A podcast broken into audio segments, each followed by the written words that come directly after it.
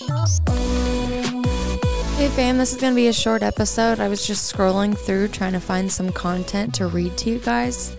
And I've really had a fun time in uh, a group called In a 5D State of Mind on Facebook. There's a girl on here called Gemma Star. Her real name is Karen Star, and she posts amazing poetry and just insightful words that I really want to share with you while you drive along. So here it goes.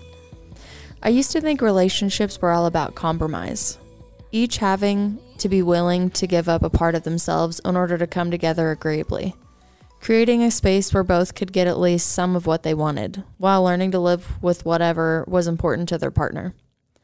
However, inevitably, with compromise, a part of each of us is left unfulfilled. Something important within each of us is forcibly denied, and the innate call to freedom in each of us is stoically ignored and suppressed. The ultimate sacrifice for the harmony of the relationship. I've since come to the realization that conscious relationships are not about compromise at all.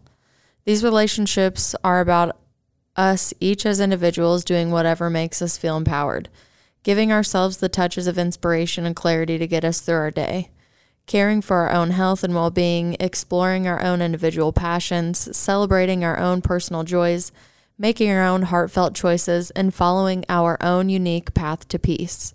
Giving up nothing, ignoring nothing, and denying nothing of ourselves.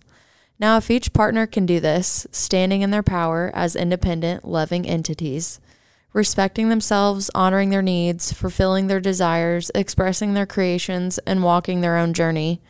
And then the two can come together in a shared space of a mutual desire.